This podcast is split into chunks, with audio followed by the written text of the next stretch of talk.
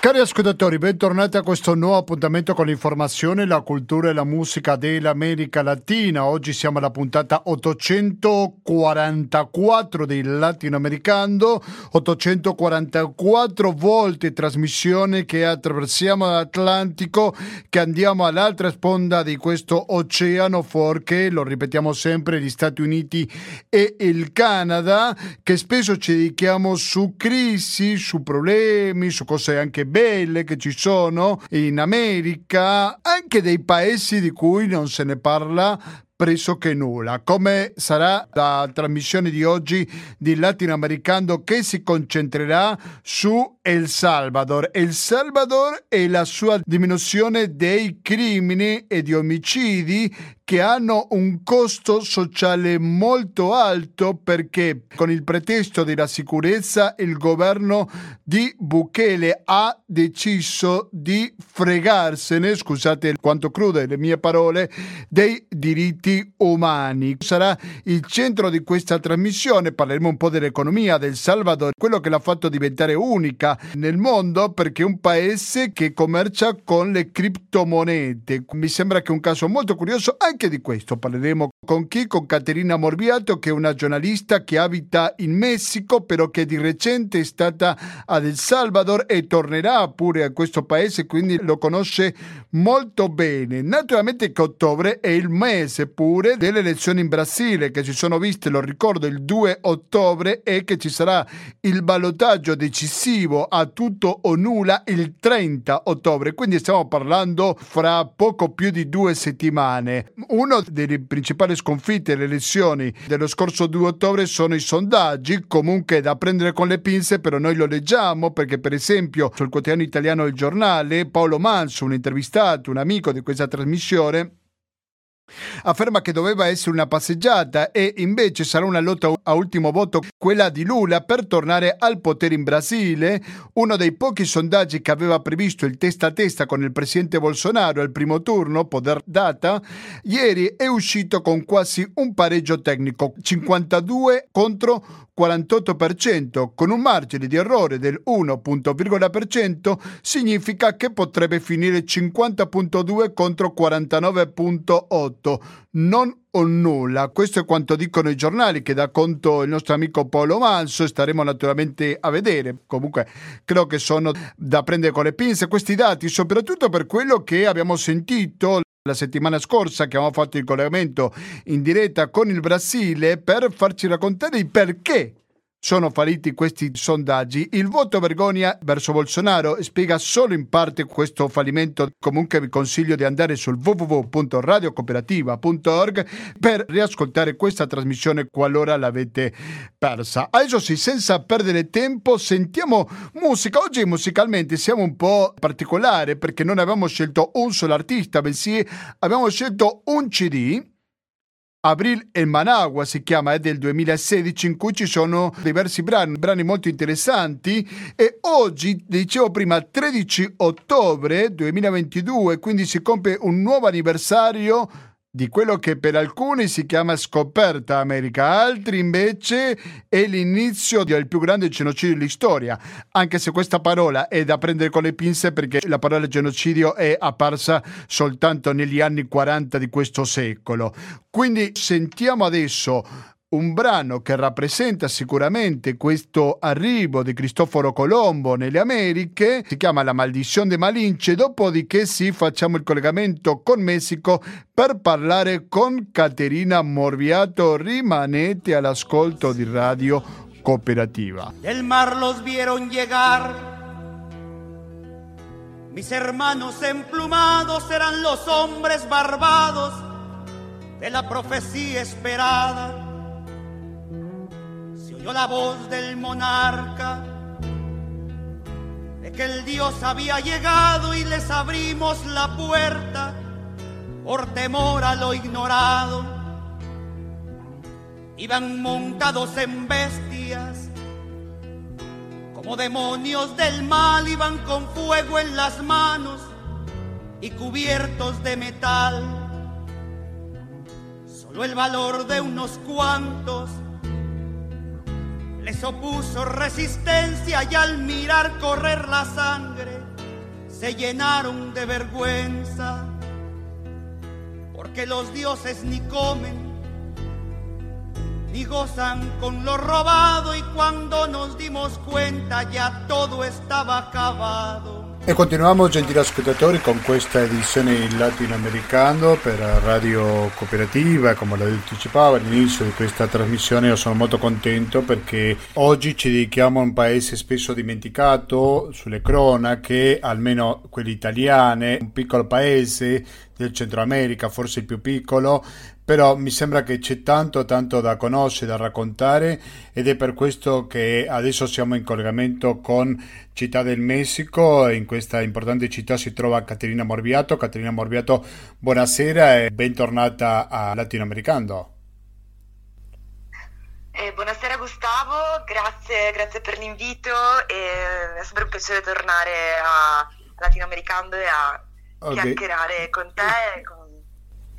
Tu sei giornalista, hai scritto un pezzo sul Salvador per la rivista Altra Economia, del quale volevo parlare con te. Ti ha intervistato un antropologo che ti racconta la difficile situazione dei diritti umani in cui da una parte ci sono dei miglioramenti per quanto riguarda la situazione di sicurezza, si è abbassato il livello di omicidi, però c'è un prezzo altissimo da pagare perché stiamo parlando di casi concreti e chiari di forte violazione dei diritti umani. Cosa possiamo dire al riguardo, Caterina? Sì, è, così Gustavo. E, mm, bisogna un attimo contestualizzare per, per, capire appunto cosa sta succedendo ora in Salvador. Um, da fine marzo eh, il governo ha dichiarato uno stato di emergenza, quello che si chiama régimen de excepción nel paese. E questo è successo in seguito a un fine settimana particolarmente letale, particolarmente violento ehm, in cui sono avvenuti 87 omicidi, 87 persone salvadoregne sono state uccise, eh, molti dei, dei, dei, corpi di queste persone oltretutto sono stati lasciati esposti nelle strade. Questa ondata così feroce di, eh, di violenza è avvenuta in realtà in seguito alla rottura del dialogo tra il governo, eh, l'attuale governo di Nayib Bukele e ehm, i leader dei, delle, dei, gruppi criminali locali conosciuti come Maras o Pandillas, le gang locali che in realtà esistono nel paese da fine degli anni 90, almeno dal 94, eh, sono gruppi che eh, si sono pian piano instaurati nel territorio, eh, diventando sempre più, più presenti e mh, mm, essendo uno degli, attori diciamo, criminale quasi principale con cui i vari governi si sono relazionati poi nel corso delle, de, degli anni. Ehm, questo governo attualmente aveva appunto in corso una, una negoziazione con i leader de, di queste gang, sono tre gang principali, la Mara Salvatruccia 13, il barrio 18 e la fazione Suregnos del barrio 18. Bisogna specificare che i vari governi hanno sempre portato avanti queste, queste negoziazioni con le gang locali in maniera sempre comunque segreta, eh, non è mai stata una politica pubblica anche perché avrebbe avuto comunque un costo eh, elettorale e politico altissimo. In questo caso anche il governo Bucare, anche se continua a negarlo, aveva in corso una negoziazione con, uh, con i leader di queste gang, negoziazione che però poi eh, ha iniziato ad inclinarsi, è andata in crisi e ha portato mh, a questa risposta violenta da, da parte di, mh, di, una delle gang che ha ordinato appunto questa eh, esecuzione di, di decine di omicidi Davanti a questi omicidi e questa escalation della violenza, il governo ha appunto risposto con uno stato di emergenza e con l'intenzione di appunto eh, catturare il maggior numero possibile di membri delle gang. Ma per poter arrivare a far questo, quindi a catturare mm, tutti, suppostamente tutti i membri delle gang, ehm, con lo stato di emergenza si sono eh, sospese delle garanzie costituzionali basiche e eh, si è anche ordinato alla polizia di compiere il maggior numero di arresti possibile e questo ha portato quindi all'arresto di moltissime persone innocenti, persone che appunto non hanno nessun tipo di legame con le gang o persone che non, non avevano commesso nessun delitto. E era al giorno d'oggi, dopo quasi sei mesi di stato di emergenza, secondo dati ufficiali ci sono più di 54.000 persone arrestate, cosa che oltretutto ha aggravato anche la già difficile e delicata condizione delle carceri locali che non, non godono insomma, di condizioni um, troppo umane e troppo sicure. Tu stai nel tuo articolo su Altra Economia, Caterina Morbiato, un dato abbastanza significativo che per esempio in tre giorni soltanto fra il 25 e il 27 marzo sono stati fermate 87 persone che non c'entrano niente con le gang. Evidentemente non è che tutte le detenzioni riguardano gente violenta, né tantomeno, no? Certo, ma le persone, no, le 87 persone uccise tra il 25 e il 27 di marzo sono state appunto... Uh, uccise, non fermate, scusami, da... mi correggo, sì. sì. sì. Uccise, sono state, ferma, sono, state, sono state uccise appunto uh, con uh, su ordine del, in particolare della, della Mara Salvatruccia eh, 13 e sono persone che a quanto pare, almeno nella sua grande maggioranza, non hanno nessun vincolo con, con le gang. È stata un'azione eh, di pressione eh, fatta appunto dalle gang nei confronti del governo per poter lì è, lì è stato momento in cui si è rotta appunto questa negoziazione cosa che però bisogna sottolineare che è stata poi eh, trovata con degli audio dal eh, media digitale locale El Faro a maggio ma anche nel momento in cui sono venute fuori appunto vari audio in cui eh, si stava evidenziando come ci fosse appunto stata una um, un dialogo, tutta una negoziazione tra le autorità e le gang eh, di poco è servito perché purtroppo um, il, il, governo attuale di, di Bukele è riuscito a screditare eh, moltissimi dei media che eh, sono reputati come media dell'opposizione o media contrari a quello che sono le politiche di governo. E bisogna anche dire che con lo stato di eccezione, lo stato di emergenza,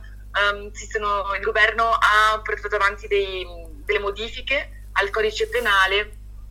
per cui adesso in particolare abbiamo una,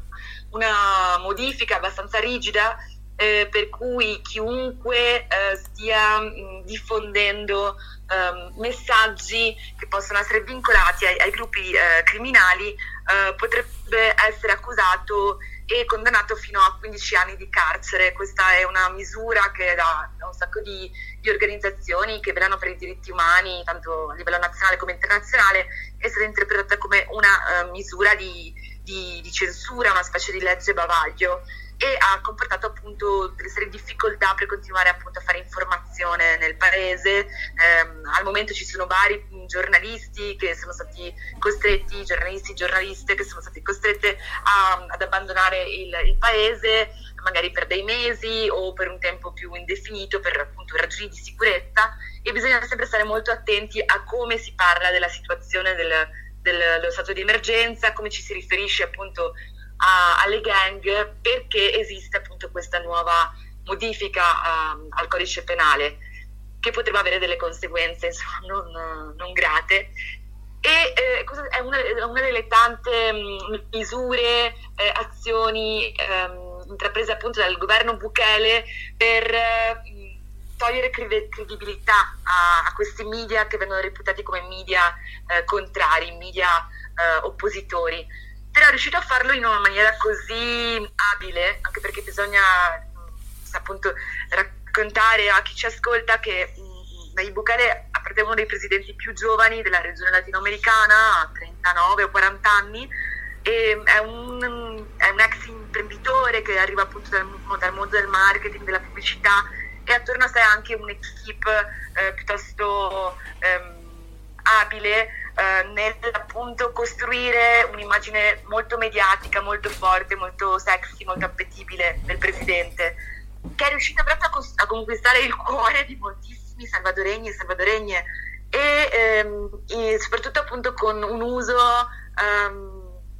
sapiente e, e leggero e rapido, soprattutto di Twitter. E quindi ehm, anche in questa maniera e poi servendosi anche appunto come abbiamo visto di, eh, di, di, di strumenti che altro legali è riuscito a eh, quasi mettere all'angolo eh, vari dei media locali, dei media che appunto non seguono la linea, la linea ufficialista, ufficiale. E, ehm, e, quindi anche nel momento in cui il Faro, che è un media assolutamente serio, res- molto rispettato nella regione, e ha diffuso questi audio in cui appunto si rivelavano i processi di negoziazione tra le autorità e le gang, la reazione eh, di massa, almeno nel paese, è stata quella di non, di non dargli credibilità, di non credere a quello che si stava rivelando. Quindi diciamo che c'è anche questo momento particolarmente critico per quanto riguarda la questione dell'informazione, della diversità di informazione ed è una delle questioni che mh, mm, ehm, fa preoccupare rispetto a questo, al più piccolo paese centroamericano perché in qualche maniera è in corso una specie di dittatura soft. Cosa è successo con questi giornalisti del Faro? Hanno avuto qualche problema con la giustizia? Quanto, eh, dei giornalisti del Faro? Sì. E quello che è successo eh, è che spesso vengono um, di nuovo c'è questo uso di Twitter, soltanto una, una dinamica salvadoregna, credo che è un, è un tratto che stiamo osservando eh, nella politica di un, moltissimi paesi a livello mondiale anche molto distanti tra loro. Ehm, Twitter è diventata è un'arena politica assolutamente eh, eh, usata, eh, che può essere molto conveniente, in cui proprio vengono, eh, almeno nel caso salvadoregno, proprio, viene fatta politica lì, quindi da ordini presidenziali eh, che possono arrivare a essere fatti nei confronti di vari, di vari ministri, eh, alla, appunto, alla questione di diffamare, eh, per esempio per giornalisti o giornaliste, o nel caso mh, di, dell'antropologo che, Juan Martinez che io ho intervistato per questo articolo per Altra Economia, e nel suo caso eh, Juan Martinez è uno studioso appunto del fenomeno delle gang eh, centroamericane da moltissimi anni, una persona che ha un, trava- ha un lavoro eh, molto, eh, molto, rispettato, molto serio e, ehm, ed è una delle persone anche che eh, ha criticato ehm, il governo uh, in, in, diverse occasioni. Bene, nel suo caso um, è stato proprio il presidente a scrivere un tweet eh, accusandolo quasi quasi di essere un membro delle gang. Quindi, questo, questo tweet poi è stato ovviamente uh, replicato da diversi altri funzionari pubblici, creando poi una, un'ondata di, commenti, di, di, odio e di minacce. E nel suo caso, uh, per questioni di sicurezza, ha dovuto quindi abbandonare il paese per, per diversi mesi questo è successo anche ad altre giornaliste e giornalisti nel momento in cui hanno pubblicato, molti sono del Faro oltretutto, hanno appunto pubblicato certe, mh, certe ricerche, certi pezzi, eh, certe rivelazioni eh, per tutta l'ondata, da un lato l'ondata appunto di odio, di minacce eh, in rete, ma anche appunto per poi um, questioni molto più, più, più serie che hanno a che fare con la preparazione magari di ordini giudiziari o la paura di, di durante gli ultimi mesi eh, appunto bisogna ricordare che gli arresti potevano avvenire senza nessun tipo di spiegazione, Le, tanto la polizia come l'esercito eh, hanno la possibilità di arrestarti, quindi non, non necessariamente deve, deve, esserci appunto un motivo, devono, oh, ma l'arresto può avvenire, può avvenire per un minimo, un minimo di 15 giorni ma che in realtà è un tempo che poi stiamo vedendo che si è a, si è allungato a mesi. Quindi in questo caso, nel caso delle, dei giornalisti e giornaliste, molti per precauzione eh, sono, hanno dovuto appunto abbandonare il paese, lo fanno per, per, diversi mesi, poi c'è chi però ha dovuto andarsene una, e che ha molto più, più difficoltà per, per, tornare, è successo comunque anche a, a gente ha, della politica, Ehm, in qualche maniera non siamo ai livelli del Nicaragua, ma c'è una persecuzione politica, soprattutto nei confronti di gente mm, che mm, fa parte del, del partito della ex guerriglia, il Frente di Liberazione Nazionale, Farmundo Martí, eh, c'è anche gente che faceva parte della procura, quindi giudici, avvocati, c'è anche altra gente, non sono soltanto giornalisti e giornaliste quelli che stanno lasciando il paese. Eh, ora... Sì, sembra che può capitare a chiunque non sia con il governo di Bukele, ma mi sembra che è una politica o sei con me o sei contro di me. È giusto questo? Uh-huh. Sì, assolutamente, assolutamente. E, e bisogna sempre, è importante ricordare questo, um, questo tratto uh, quasi messianico appunto che, che è riuscito a, a, a, costruire Bukele attorno alla propria figura. Uh, è interessante perché um, uh, per esempio durante il periodo pasquale in alcune parti del Salvador si, um, fanno quelle che si chiamano alfombras, sono delle, dei tappeti costruiti con segatura colorata ehm, in cui vengono, sono delle specie di murales appunto fatti però sul pavimento e rappresentano eh, immagini religiose. Eh, bene, da quando è al governo eh, spesso e volentieri si è trovata l'immagine, il viso di Bukele per esempio al lato di quello di Gesù. Bukele seriamente in varie parti del paese e ehm, è arrivato, è riuscito a appunto suscitare questa adorazione, questa, questo un amore che è fana, quasi fanatismo in moltissime persone, anche per, ehm, per questa, queste misure di questa mano dura eh, eh, che eh, ha attuato dall'inizio del proprio governo, perché bisogna ricordare che non, la questione dello stato di emergenza è un po' l'ultima delle azioni forti, ma ci sono anche altre successe molto recentemente, però dall'inizio del, del governo eh, Nayib Bukele per esempio ha eh, instaurato un regime penitenziario molto più, più eh, rigido, eh, diminuendo appunto, anzi riducendo praticamente a zero tantissimi diritti di cui dovrebbero godere le persone eh, private della libertà, ha, ha anche preso il controllo dell'assemblea legislativa, eh, ha, ha, cooptato appunto a suo favore la magistratura, è riuscito ad accentrare i poteri, i poteri e facendo così eh, si è costruito come una figura forte che eh, considerando anche la situazione del, eh, del, Salvador in cui comunque per anni eh, ci sono stati dei, eh, un altissimo tasso di omicidi e una, una, una violenza appunto esercitata moltissimo anche dalle gang che comunque aveva ridotto allo stremo gran parte della popolazione. Quindi Bukele in qualche maniera è riuscito a proporsi come un, un, una figura salvifica, una figura appunto che può eh, riscattare il, il, paese dalla situazione di, eh, di, di, di violenza in cui si trova. Però appunto la questione è sempre ricordare che queste misure, cioè che la questione della, della, anche delle, della crisi eh, collegata alle gang, che è sempre stata trattata così da molti governi di colori molto diversi, è sempre stata trattata con una la cosiddetta mano dura, con politiche di, ehm, aggressive, di repressione e non c'è mai stato un voler scommettere invece sul largo periodo, su progetti, su politiche pubbliche che potrebbero cercare appunto di, um, di, di, dare più opportunità di lavoro, di diminuire la, disugug- la forte disuguaglianza che esiste nel paese, eh, di dare più educazione o semplicemente anche uh, delle abitazioni, uh, delle case, voglio dire, delle case um, in cui la gente può vivere in una maniera degna. La, la questione della violenza è sempre stata eh, trattata con più violenza, per quanto riguarda tutti gli anni, tutti gli anni 2000.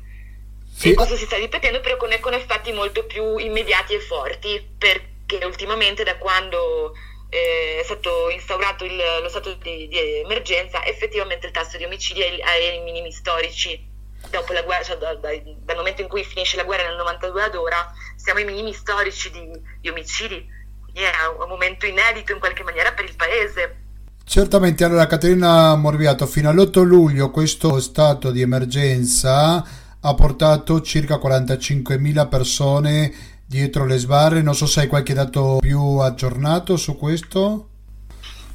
Sì, sì, Gustavo, secondo il Ministero di, uh, per la, della Giustizia e la Pubblica Sicurezza a fine, a fine settembre Um, le persone arrestate sarebbero 54.400 secondo dati ufficiali. Però, Dove li mettono questi 54.000 persone? Nelle carceri che già che già esistevano in Salvador, anche se appunto il presidente ha um, annunciato la costruzione di un, nuova, un nuovo um, mega carcere eh, dove, che dovrebbe avere una capacità di 20.000 persone e in cui sarebbe destinato unicamente a contenere um, i cosiddetti terroristi, eh, eh, che sarebbero appunto i, i membri delle, delle gang le gang sono state riconosciute come organismi um, terroristi, uh, mi sembra che nel 2000 e, qui attorno al 2014-2016 sono state riconosciute come, come, organizzazioni terroriste in Salvador. Quindi i cosiddetti terroristi dovrebbero essere confinati in questo nuovo grande carcere, un super carcere, ehm, che appunto avrebbero in, teoria hanno iniziato a costruire uh, un paio di mesi fa. E sì, anche beh, penso io che un carcere non si costruisce da un giorno all'altro, quindi cosa succede con queste persone? Intanto se questo non contribuisce ad aumentare una situazione di sovraffollamento che c'era ben prima di questo stato di emergenza, giusto? Assolutamente, sì, le carceri salvadoregne ehm, diciamo che sono tra le più ehm, sovraffollate della regione e in moltissime appunto le condizioni sanitarie, ma semplicemente di vita sono assolutamente disumane. Eh, si sa pochissimo di quello che è ora la condizione interna, anzi quasi nulla perché appunto non, non è stato documentato. Eh, eh, cosa sia successo ora con questo sovraffollamento ulteriore eh, degli spazi penitenziari, però da quanto si conosce appunto di per, per, documentazione previa allo stato di emergenza sono luoghi in cui eh, è molto facile, ovviamente le, le persone si, si ammalano e ci, essere, ci, possono essere gli scoppi di, di violenza, violenza da parte de, del personale carcera, carcerario. E, uh, fino al momento, per quello che si è riuscito a documentare, che hanno documentato anche soprattutto varie organizzazioni che lavorano eh, che stanno lavorando in Salvador per eh, documentare le violazioni dei diritti umani successe che stanno accadendo durante il, lo stato di emergenza, sono morte almeno 80 persone durante eh, ehm, la, la, la detenzione, persone che sono state appunto arrestate durante lo stato di emergenza e che sono uscite dalle carceri defunte. E, ehm, e questo è quello che si conosce, potrebbero esserci anche numeri più alti, per ora eh, questi, questi, sono i numeri con una ottantina di persone che, eh, che, che non, non, sono, non, sono, sopravvissute. Bisogna anche pensare cosa succederà se, più, se in qualche momento questi, questa serie di, di delitti che, che stanno avvenendo durante lo stato di emergenza saranno poi portati davanti a qualche corte internazionale. Si sa che alcune organizzazioni stanno cercando appunto di, di fare questo, stanno documentando con l'obiettivo di poi portare, cercare di portare lo Stato salvadoregno davanti a un corte internazionale de, per i diritti umani, eh, perché moltissimi di questi delitti sono crimini di lesa umanità, come anche mh, succede nel caso di molti arresti, per cui eh, bisogna ricordare che quando le persone, soprattutto ma ancora oggi, però soprattutto quando le, gli arresti sono stati più di massa, quindi parliamo di aprile, maggio, giugno, ehm, le persone venivano arrestate e venivano portate in qualche carcere senza, di, senza che i familiari sapessero praticamente nulla. Cioè, di, di, molte famiglie si tardavano giorni per poter avere un, una qualche minima informazione e poi sapere in che carcere era stato portato il proprio familiare. Quindi diciamo che per varie ore di queste persone non si sapeva più nulla, cosa che eh, secondo varie organizzazioni di difesa dei diritti umani può essere considerata come una specie di sparizione forzata ehm, breve operata appunto da, per, da parte di eh, funzionari dello Stato. Quindi ci troviamo davanti a tutta una serie di, di delitti gravi e vedremo cosa, cosa, cosa riserverà il futuro, anche se nel futuro troviamo anche un momento di nuove, nuove elezioni, perché anche nel 2024 il Salvador avrà eh, elezioni presidenziali. E una appunto delle, delle ultime diciamo, novità è che, anche se era già nell'aria, Nayib Bukele, il presidente, ha, ha annunciato la propria ricandidatura, anche se la Costituzione salvadoregna impedisce eh, la ricandidatura, quindi la rielezione eh, del presidente che è appena stato appunto in carica.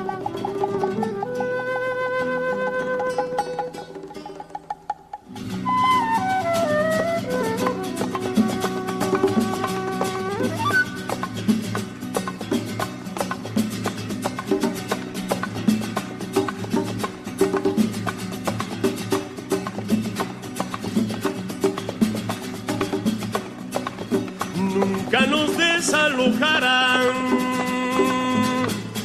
ni del cerro Guasapa, ni de Usulatán, ni de Usulatán. Siempre que cae un opresor,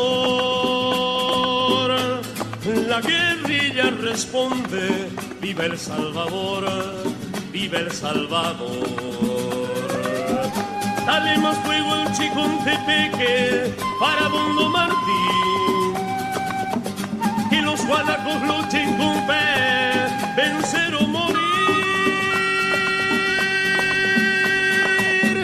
Siete all'ascolto di Latinoamericano per Radio Cooperativa, dall'altra parte della linea ci risponde la giornalista Caterina Morbiato, ci parla dal Distrito Federale del Messico, sua ricerca a proposito di quello che ha trovato nel suo recente viaggio in Salvador, ci sta facendo una descrizione completa, integrale di questo piccolo paese centroamericano. Caterina, io vorrei chiederti un po' per la posizione politica, perché da una parte a sinistra abbiamo il Frente Farabundo Martí, la Liberazione Nazionale, dall'altra parte un partito che pure è stato nel governo, che lo colleghiamo alla destra, come il caso di Arena. Stanno mano sulle mani a guardare cosa è successo, denunciano queste violazioni di diritti umani, si mantengono al margine per paura di perdere popolarità. Ecco, qual è l'opposizione politica che ha Bukele oggi in El Salvador? Allora, l'opposizione politica non è ehm, molto, molto delineata, molto forte e ehm, anche per questo uno dei timori è che appunto da qui a, al 2024 non, non, manca purtroppo troppo tempo e è quasi sicuro che possa appunto di nuovo um, vincere Bukele con, il, con il suo partito Nuevas Ideas. Ci sono comunque delle voci, soprattutto per quanto riguarda uh, non tanto il frente, adesso uh, ci sono comunque delle voci di, um, di varie uh, senatrici soprattutto che si oppongono, che parlano in una maniera piuttosto diretta e criticano il governo e um, anche se però non, non godono di una uh, popolarità molto, molto uh, uh, forte. Per quanto appunto riguarda, cioè, per ora comunque non esiste una, non, non, si, non, si, riesce ad identificare ancora un'opposizione in grado appunto di uh, far fronte a quello che è il, la popolarità. Allora l'opposizione passa più che altro dagli organismi di diritti umani, o mi sbaglio? Sì, sì, sicuramente quello che poi ora si fa più sentire come opposizione deriva sicuramente da organismi dei diritti umani, eh, il giornalismo, anche se purtroppo il giornalismo, almeno anche a livello per ora sta passando un periodo abbastanza critico, anche se a livello regionale non tanto Salvador si sta un momento critico, perché eh, soprattutto sta. E però appunto organizzazioni di, per i diritti umani locali. E guarda, in parte ci sono stati anche discorsi forti, per esempio da parte di, di certi settori eh, della, della, Chiesa, anche da parte eh, del mondo della, della, fede, quindi delle, di, di, varie, di varie eh, confessioni religiose, sono eh, arrivate varie critiche cioè, ci sono anche se però alcuni leader religiosi hanno parlato in una maniera più diretta eh, nei confronti appunto delle azioni intraprese dal governo. Tra questi troviamo il pastore Mario Vega che è il leader della maggiore congregazione evangelica del, del Salvador, che è la, eh, la missione cristiana Elim eh, il pastore Mario Vega più volte appunto ha denunciato ehm, varie azioni del governo come azioni dittatoriali, azioni eh, che appunto non, non, sono, non devono essere finalizzate a una vera pace per, eh, per il paese, se no a quella, a, appunto, a quella di creare comunque più polarizzazione e divisioni. Eh, anche quello che ormai è l'ex cardinale eh, del Salvador, eh, Monsignor eh, Rosa Chavez, che ha, dato, le cui dimissioni sono state appena riconosciute dal Papa una decina di anni fa, anche Rosa Chavez aveva uh, manifestato in più momenti appunto una voce, una, una certa preoccupazione ehm, per le condizioni del paese, eh, soprattutto per questo ritorno anche all'uso delle forze armate nelle strade, nei paesini, eh, con la libertà di poter appunto compiere um, arresti arbitrari, quindi anche in qualche maniera ritornando, richiamando anni, anni difficili, anni eh, oscuri del paese, che sono stati appunto gli anni della lunga guerra civile. Quindi diciamo che anche da quella parte e unendo questo, mh, molto importante sempre ricordare anche la voce della, della UCA, della Università eh, gesuita eh, del, che sta in San Salvador, che è sempre stata una, un'altra voce critica eh, eh, per quanto riguarda appunto la difesa anche dei diritti umani, questo anche in altri momenti, non solamente durante, durante il governo di Nayib Bukele. Mi sembra che c'è un altro problema da risolvere per quanto riguarda la difesa dei diritti umani, che è la posizione della popolazione civile, o almeno così afferma l'antropologo che hai intervistato. Sembra che tanta preoccupazione per i diritti umani non ci sia da parte della popolazione, l'unica cosa che importa è ridurre la quantità di crimini al di là del costo che questo comporti. Sì, diciamo che questa è la lettura che offre, che offre Martinez e mm, credo che da un lato uh, sia effettivamente risponda a quello che succede, quello che succede in parte nel paese. E bisogna appunto ricordare che, come dicevo prima, eh, nessun governo, almeno dal, dal dopoguerra in, in poi, ha cercato di affrontare la questione della, della nascita, poi crescita delle, delle gang in, in, una maniera che non fosse appunto con ulteriore repressione e violenza. Quindi questo ha generato, non ha, non ha portato appunto a un, a un benestare più eh, generalizzato e più ampio nella popolazione, non si, è, non si è scommesso su quello. Quindi quello che invece appunto si è creato è stato anche un ambiente, un microclima in qualche, in qualche maniera ehm, uh, ottimale per far sì che questi gruppi criminali continuassero ad esistere e si estendessero nel paese controllando, con un controllo molto capillare del territorio e con un certo livello, livello di violenza, questo bisogna assolutamente riconoscerlo e non, e non dimenticarlo. Le eh, gang, le, le maras in El Salvador hanno esercitato, esercitano tuttora in realtà una violenza che è molto locale, è molto appunto quotidiana, quindi esiste anche una sofferenza molto forte. Ci sono tutte queste, tantissime vittime, in qualche maniera sono vittime anche loro appunto della violenza legata, della violenza delle gang. Persone per le quali oltretutto non c'è nemmeno mai stata una vera e propria politica pubblica per, per poterle eh, accompagnare nella propria sofferenza, nel proprio dolore o anche nella propria perdita che può essere appunto tanto eh, anche materiale eh, come eh, quindi anche per esempio di, di disgregazione familiare, quindi economica, tutto quello che può derivare appunto da atti violenti cronici. In questo senso anche eh, i governi non hanno mai preso eh, azione per cercare appunto di, ehm, di, rendere, di costruire una giustizia per le persone vittime della violenza delle gang. quindi sì, esiste nel paese anche una forte eh, rabbia una, eh, nei confronti delle, dei, dei, gruppi criminali, che oltretutto sono anche stati sempre trattati come quasi l'unico nemico, nemico pubblico numero uno eh, nazionale. quindi in questo senso, eh, più che chiedere giustizia, più che chiedere appunto che questo venga trattato da un punto di vista dei diritti umani, quando invece c'è una repressione che almeno per sta dando dei frutti, questo è, è, è, qualcosa che può appagare, per, per, ora momentaneamente può appagare gli animi di moltissime persone. E, ed è effettivamente quello che, che per ora sta, sta, avvenendo nel paese. Certo. Anche a costo appunto de, de, della, della perdita di determinate eh, cioè, libertà fondamentali. E, oltretutto ricordiamo che per esempio c'è anche molta, ci può essere anche molto sostegno da parte per esempio del, eh, delle persone salvadoregne che vivono soprattutto negli Stati Uniti, comunque bisogna anche sempre ricordare che c'è anche questa la,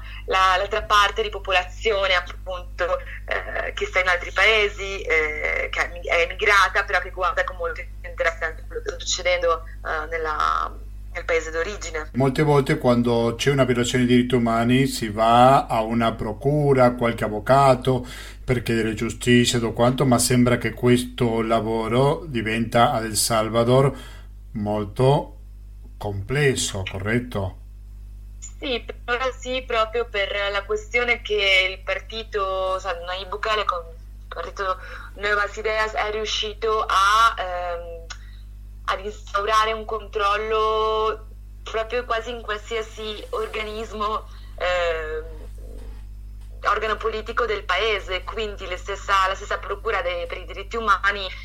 è, è, controllata appunto da, da, dal, dal, dal, governo e eh, per quanto riguarda questi primi mesi di, di stato di eccezione, di eccezione di emergenza non ha praticamente eh, dato ascolto alle eh, centinaia di persone che sono arrivate, arrivavano appunto a, agli uffici per, della procura per chiedere aiuto, per cercare di capire che cosa avrebbero potuto fare per uh, difendere la, ehm, la, situazione dei propri, dei propri, cari e la loro innocenza. Diciamo che appunto c'è quello, quello di cui parla uh, molto bene Martinez nell'intervista che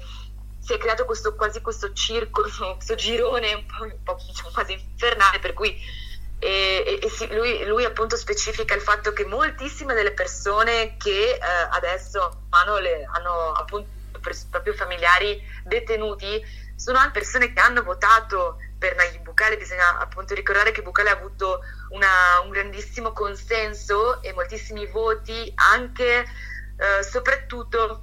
nel, nella parte della popolazione ehm, che sta in condizioni socio-economiche più vulnerabili e che infatti molti si sono sentiti traditi ora da, da, questa forma in cui Bukele ha voluto appunto affrontare la questione delle gang perché eh, la maggior parte delle, se non quasi il 90% ma anche di più degli arresti eh, sono avvenuti nelle zone, eh, nei quartieri, nelle zone delle comunità più vulnerabili eh, eh, più povere eh, e più, più, delicate del paese. Eh, cioè, c'è, un, c'è, un, profilo sociale ben definito delle persone che sono state arrestate, ah, sì. perché in maniera c'è quasi che una, insomma, quella, la criminalizzazione della povertà che già esisteva da prima è stata più lampante in questi ultimi, in questi ultimi mesi. Sicuramente si tratta anche di una, una forma, una forma di, di, di, di agire mar- marcata, caratterizzata da un determinato classismo, eh,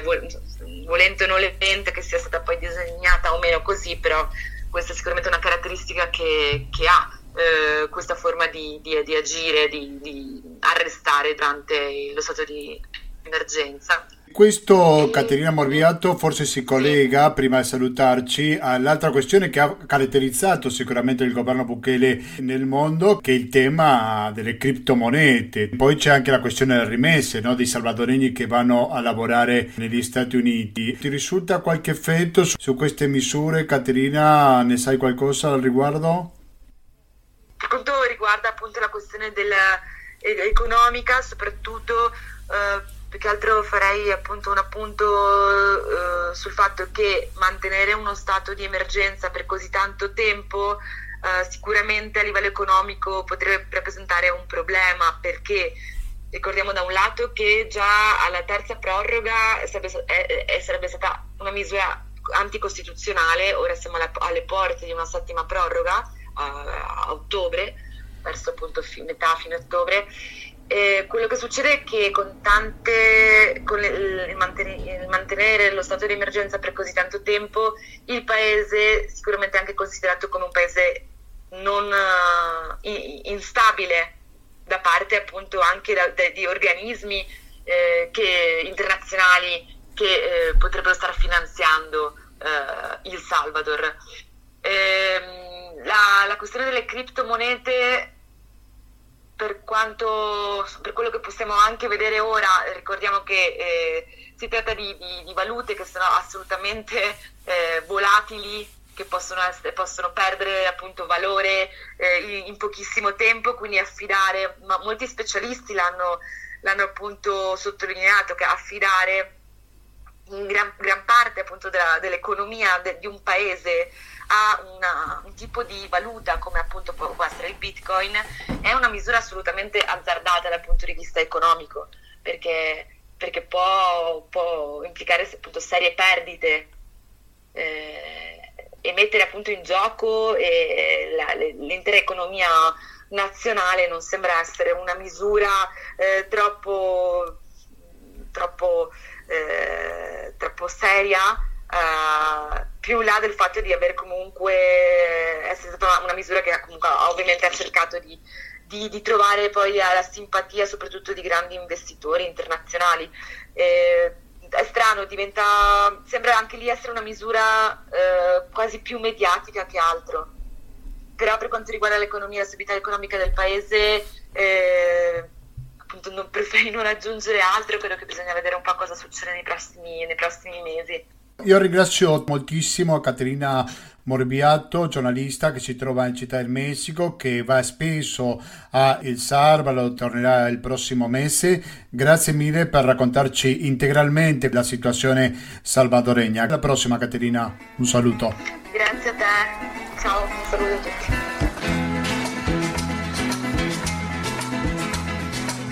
Esta canción es diferente.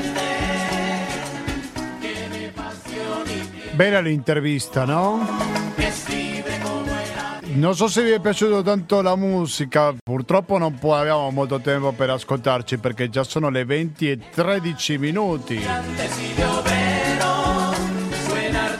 E quindi questo vuol dire che dobbiamo sentire questa canzone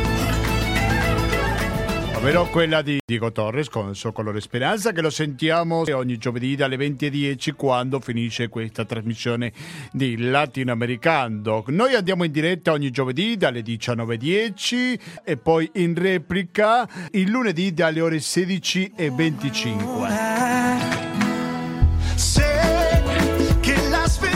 Se ci ascoltate in diretta, fra poco ascolterete un po' di buona musica, dopodiché dalle 21.30 fino alla mezzanotte sarà il momento di ascoltare internotte. Se invece ci ascoltate in replica il lunedì pomeriggio, fra poco, eh, fra 10 minuti o anche meno, sentirete economia e società. De Carlos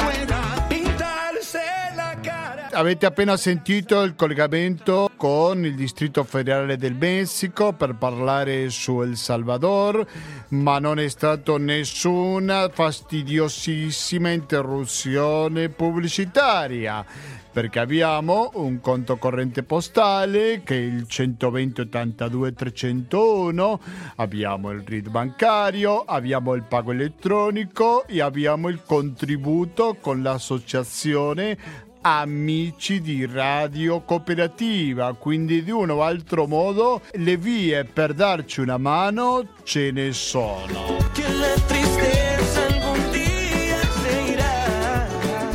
Forse un po' abbassato la velocità per dirlo, perché credetemi che è veramente importante il vostro contributo. Come sono importanti, almeno per me, le mail che inviate a latinoamericando-gmail.com ancora latinoamericando-gmail.com per sentire la vostra opinione, per proporre argomenti, per proporre musica, perché oggi abbiamo sentito Aprile Maragua, una compilation di diversi artisti latinoamericani. A metà dell'intervista avevo sentito un brano che proprio era azzeccato per l'argomento che stavamo parlando come lo è El Salvador, così si chiamava il brano. Comunque, sempre aspettiamo i vostri commenti a, lo ripeto, latinoamericando-gmail.com.